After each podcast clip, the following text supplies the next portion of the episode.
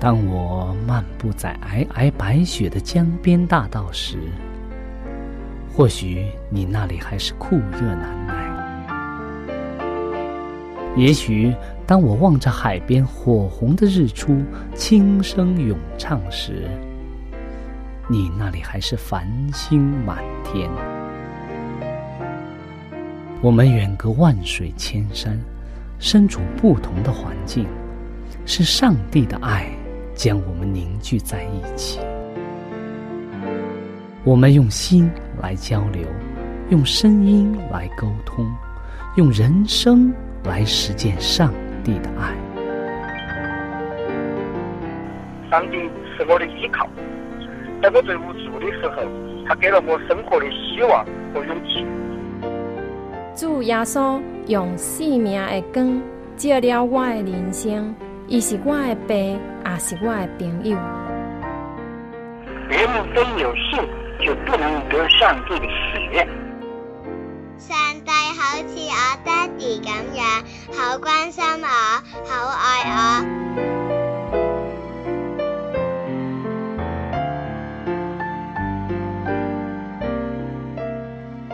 亲爱的听众朋友，我是小明。欢迎您收听由我为您主持的《小明说事》节目。在这里呢，我们将以轻松愉快的互动方式，来与您分享一些有趣的哲理故事、人物故事，或发生在你我身边的故事。同时呢，也希望你和我能够从这些故事中得到一些属灵的启示。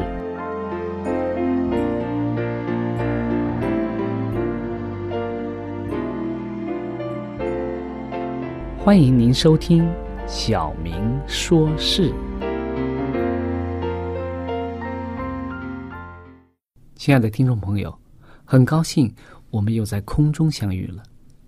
在今天的节目当中，我们会和大家共同来分享一则有关爱的故事。在开始之前呢，我们大家先低头闭目，我们来一起做一个简短的祷告。爱我们的天赋，主要因为你的爱，使我们在空中与大家能够共同分享你奇妙的作为。求主你帮助我们，使我们能够通过你的爱去激励我们的人生，使我们的人生被你的爱所充满，也能够使我们的人生成为见证你的爱的人生。我们献上这样的祷告，是奉耶稣基督的名。阿门。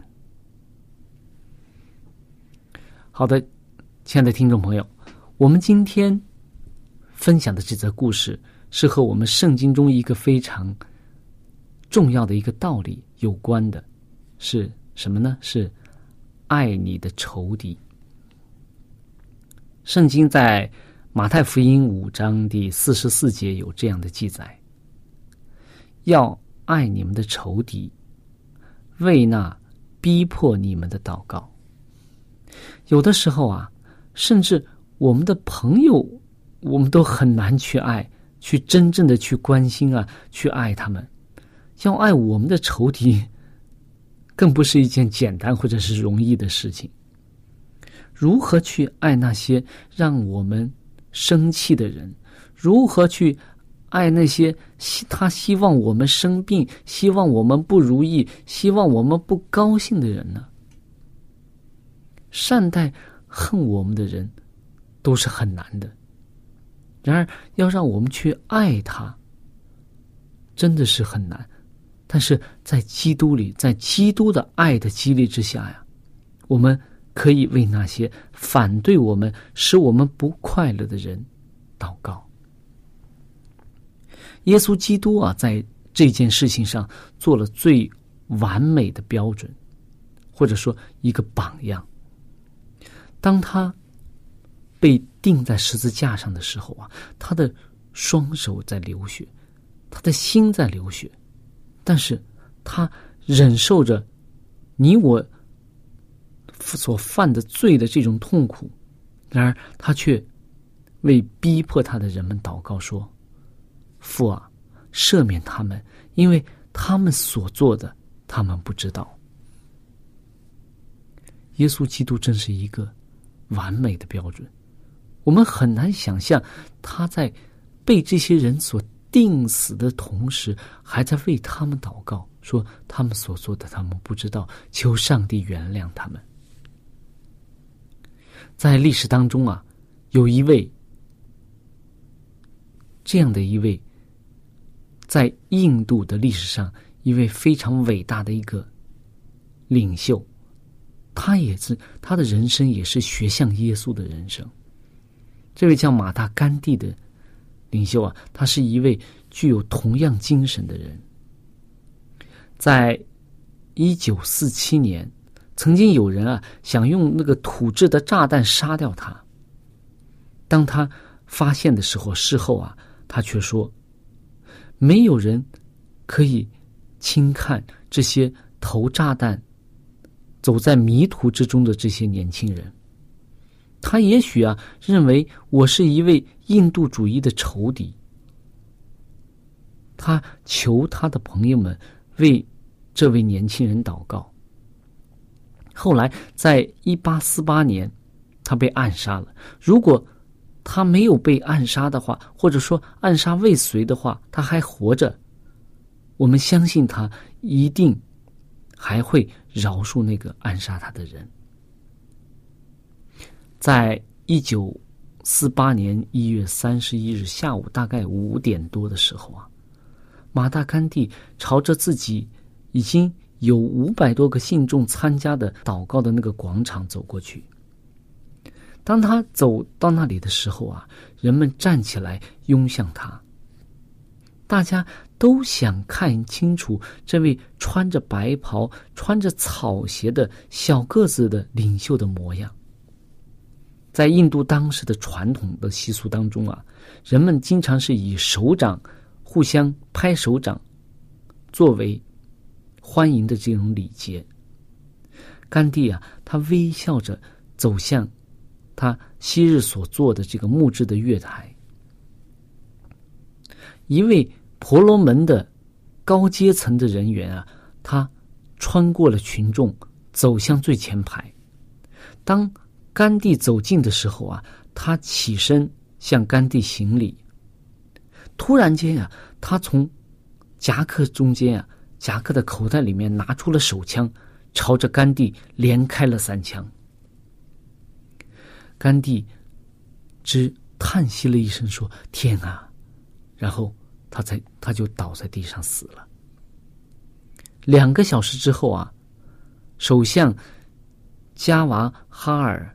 乃如在无线电当中啊，要印度的群众们面对甘地的死亡这个悲剧，他要求大家以祈祷的力量来代替暴力。我们大家如果了解这个印度的历史的时候，我们就知道，这个马大甘地就是人们经常所说的谁呀？就是那个圣雄甘地。他曾经任这个当时啊任印度国大党的领袖，他是印度民族解放运动的著名领导人。他也提出一个非常有力的这个运动，也是一个非常有力的运动的这个领袖是什么？是当年的非暴力不合作运动。他被刺杀的时候啊，是当时正处在哪里呀？他正身处在德里，就是当时印度的这个首都德里。他在做晚岛，他被印度教的极右分子啊，极端右右翼分子开枪射杀了。当时他只有七十九岁。他呼吁啊，当时印度各派之间，因为当时印度虽然独立了以后，但是各派系各各个教派之间呀。发生了很多流血的冲突啊，很多的这个不一致的东西，所以呢，他呼吁当时的印度各派啊之间能够团结一致，结束这种流血冲突的局面。甘地的一生啊，他赢得了许许多多这个男女老少对他的这个敬仰和爱戴，包括有各种信仰的欧洲人，还有。当时印度本国持有不同政治倾向的人。当时的这个马达甘地，他提倡什么？提倡和平和爱。所以，我们了解这个历史之后，我们能够看到，当当时的这个马大甘地，他希望人类用和平的方式去相处，用爱的方式相相处，去爱周围的人，甚至要。夺去他生命的人，他也希望大家为他祷告。我们在人生当中，我们不像马大甘地有威胁我们生命的仇敌，我们没有吧？我们的仇敌可能只是他想增加我们的痛苦，让我们不快乐，或者说他在某些利益上和我们有冲突，所以。希望用他的方式来压迫我们、逼迫我们。我们的仇敌可能仅仅是这样的人而已，但是这些真的是我们的仇敌吗？这些人就是我们应该去爱的人。你愿意去尝试去爱你身边这种不喜欢你的人，或者说甚至逼迫你的人吗？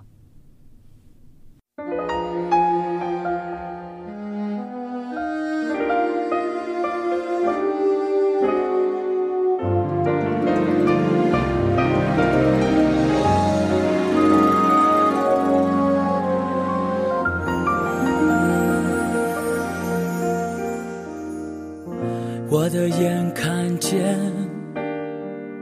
你真实的爱，为我受刑罚，担当我罪，以你的宝血拯救我生命，我活着只为荣耀你生命。我的眼看见你真实的爱，为我受刑罚，担当我罪，以你的宝血拯救我生命，我活着只为荣耀你生命。何等的伟大，天赋你的爱，为了我牺牲你唯一的爱子。何等的宝贵，耶稣你宝血接近我的心，恢复我的生命。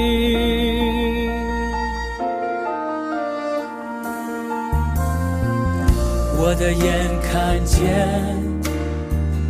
你真实的爱，为我受刑罚，担当我罪，以你的宝血拯救我生命，我活着只为荣耀你生命。等的伟大，天赋你的爱，为了我牺牲你唯一的爱子。何等的宝贵，耶稣你宝血接近我的心，恢复我的生命。赐下新的大能气息，是我能完全的生命超乎一切。你拯救我。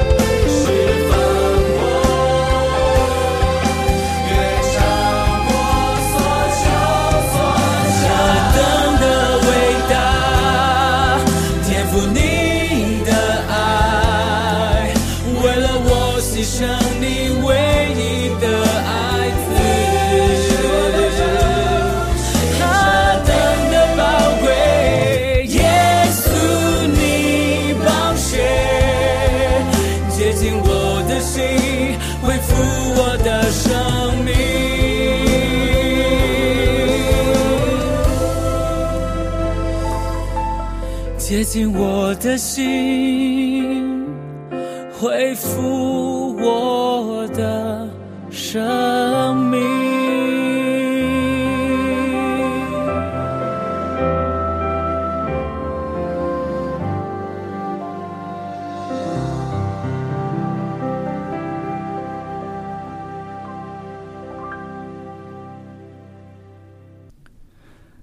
亲爱的听众朋友，今天我们所给大家讲的故事是当年也是在历史上非常有名的圣雄甘地的故事。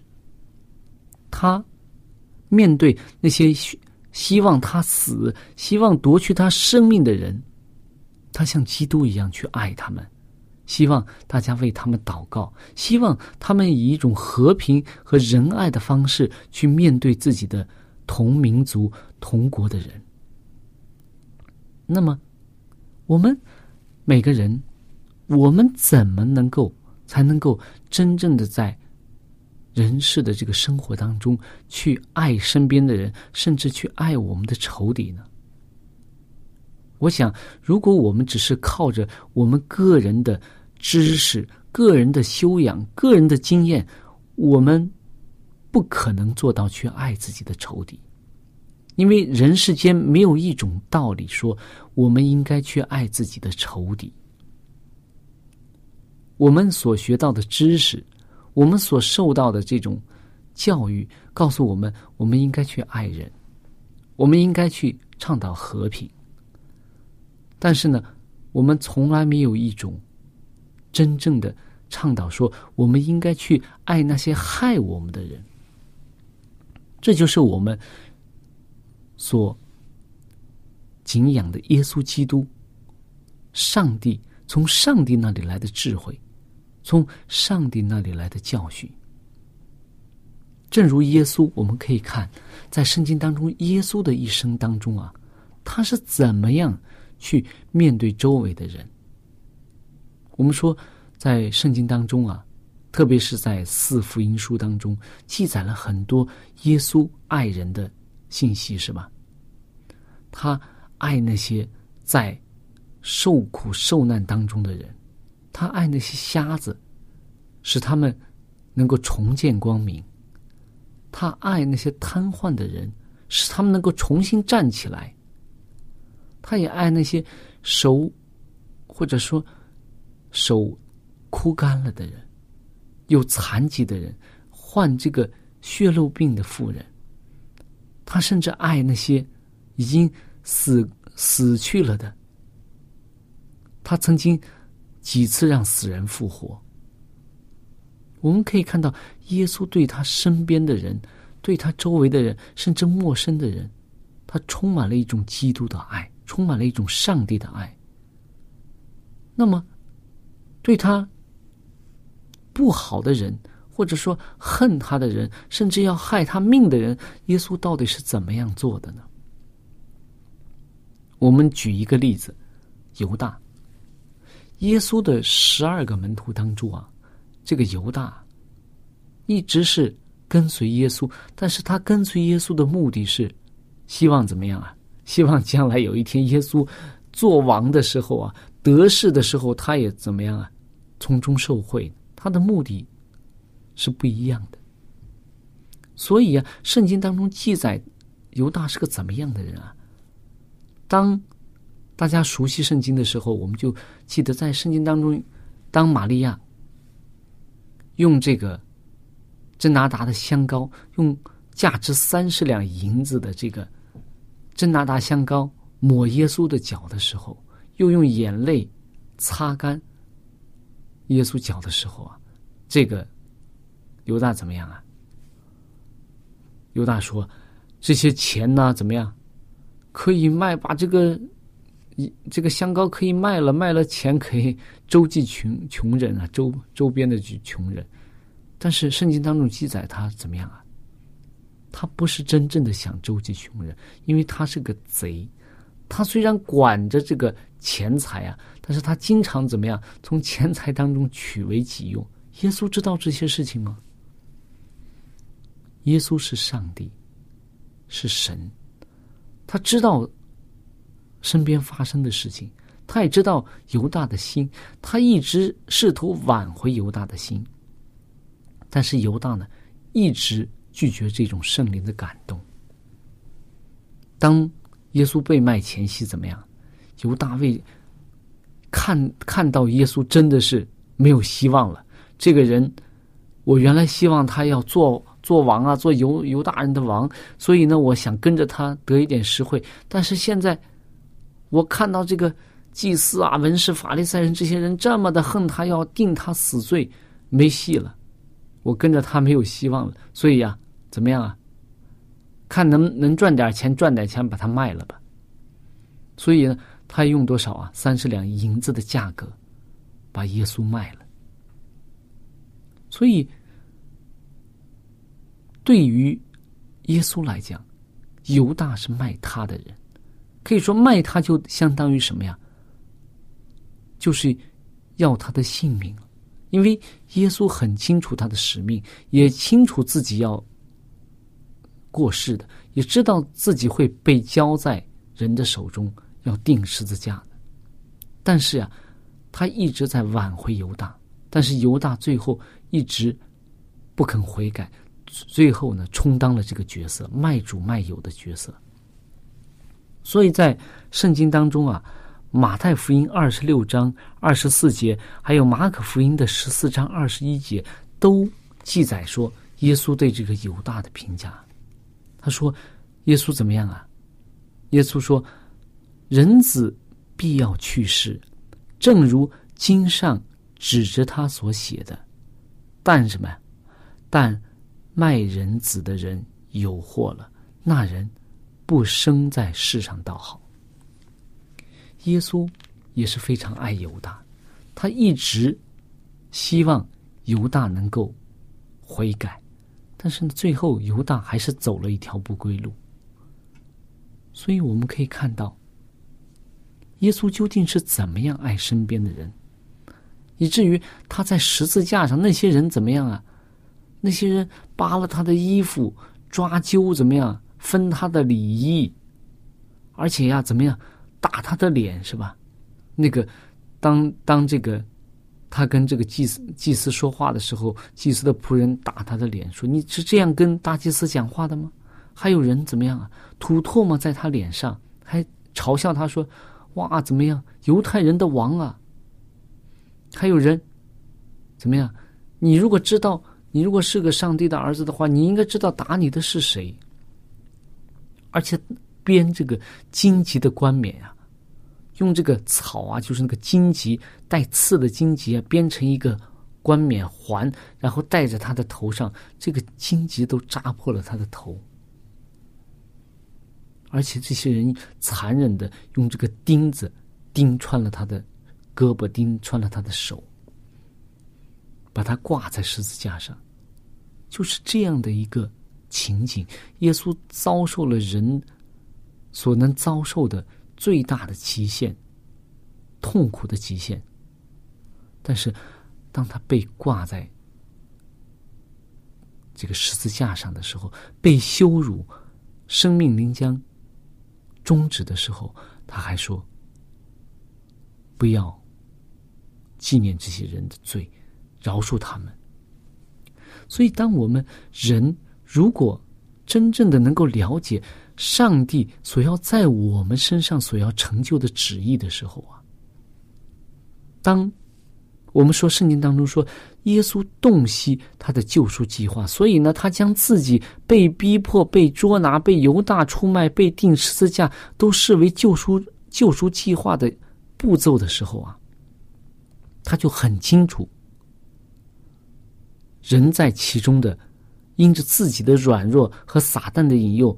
所充当的工具是非常可怜的，所以呢，他怜悯犹大，也怜悯那些定他死罪的人。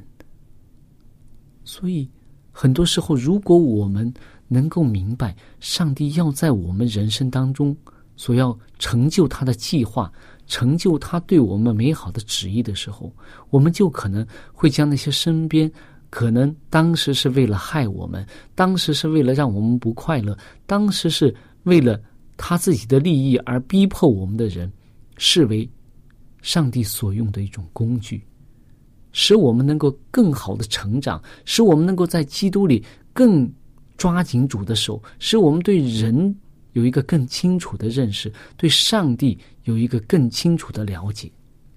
所以，当我们都洞悉这一切的时候，从自己过去的经验当中了解到这些的时候，我们就会对上帝充满信心，我们就不再会为身边所发生的一些事情、不愉快的事情而耿耿于怀。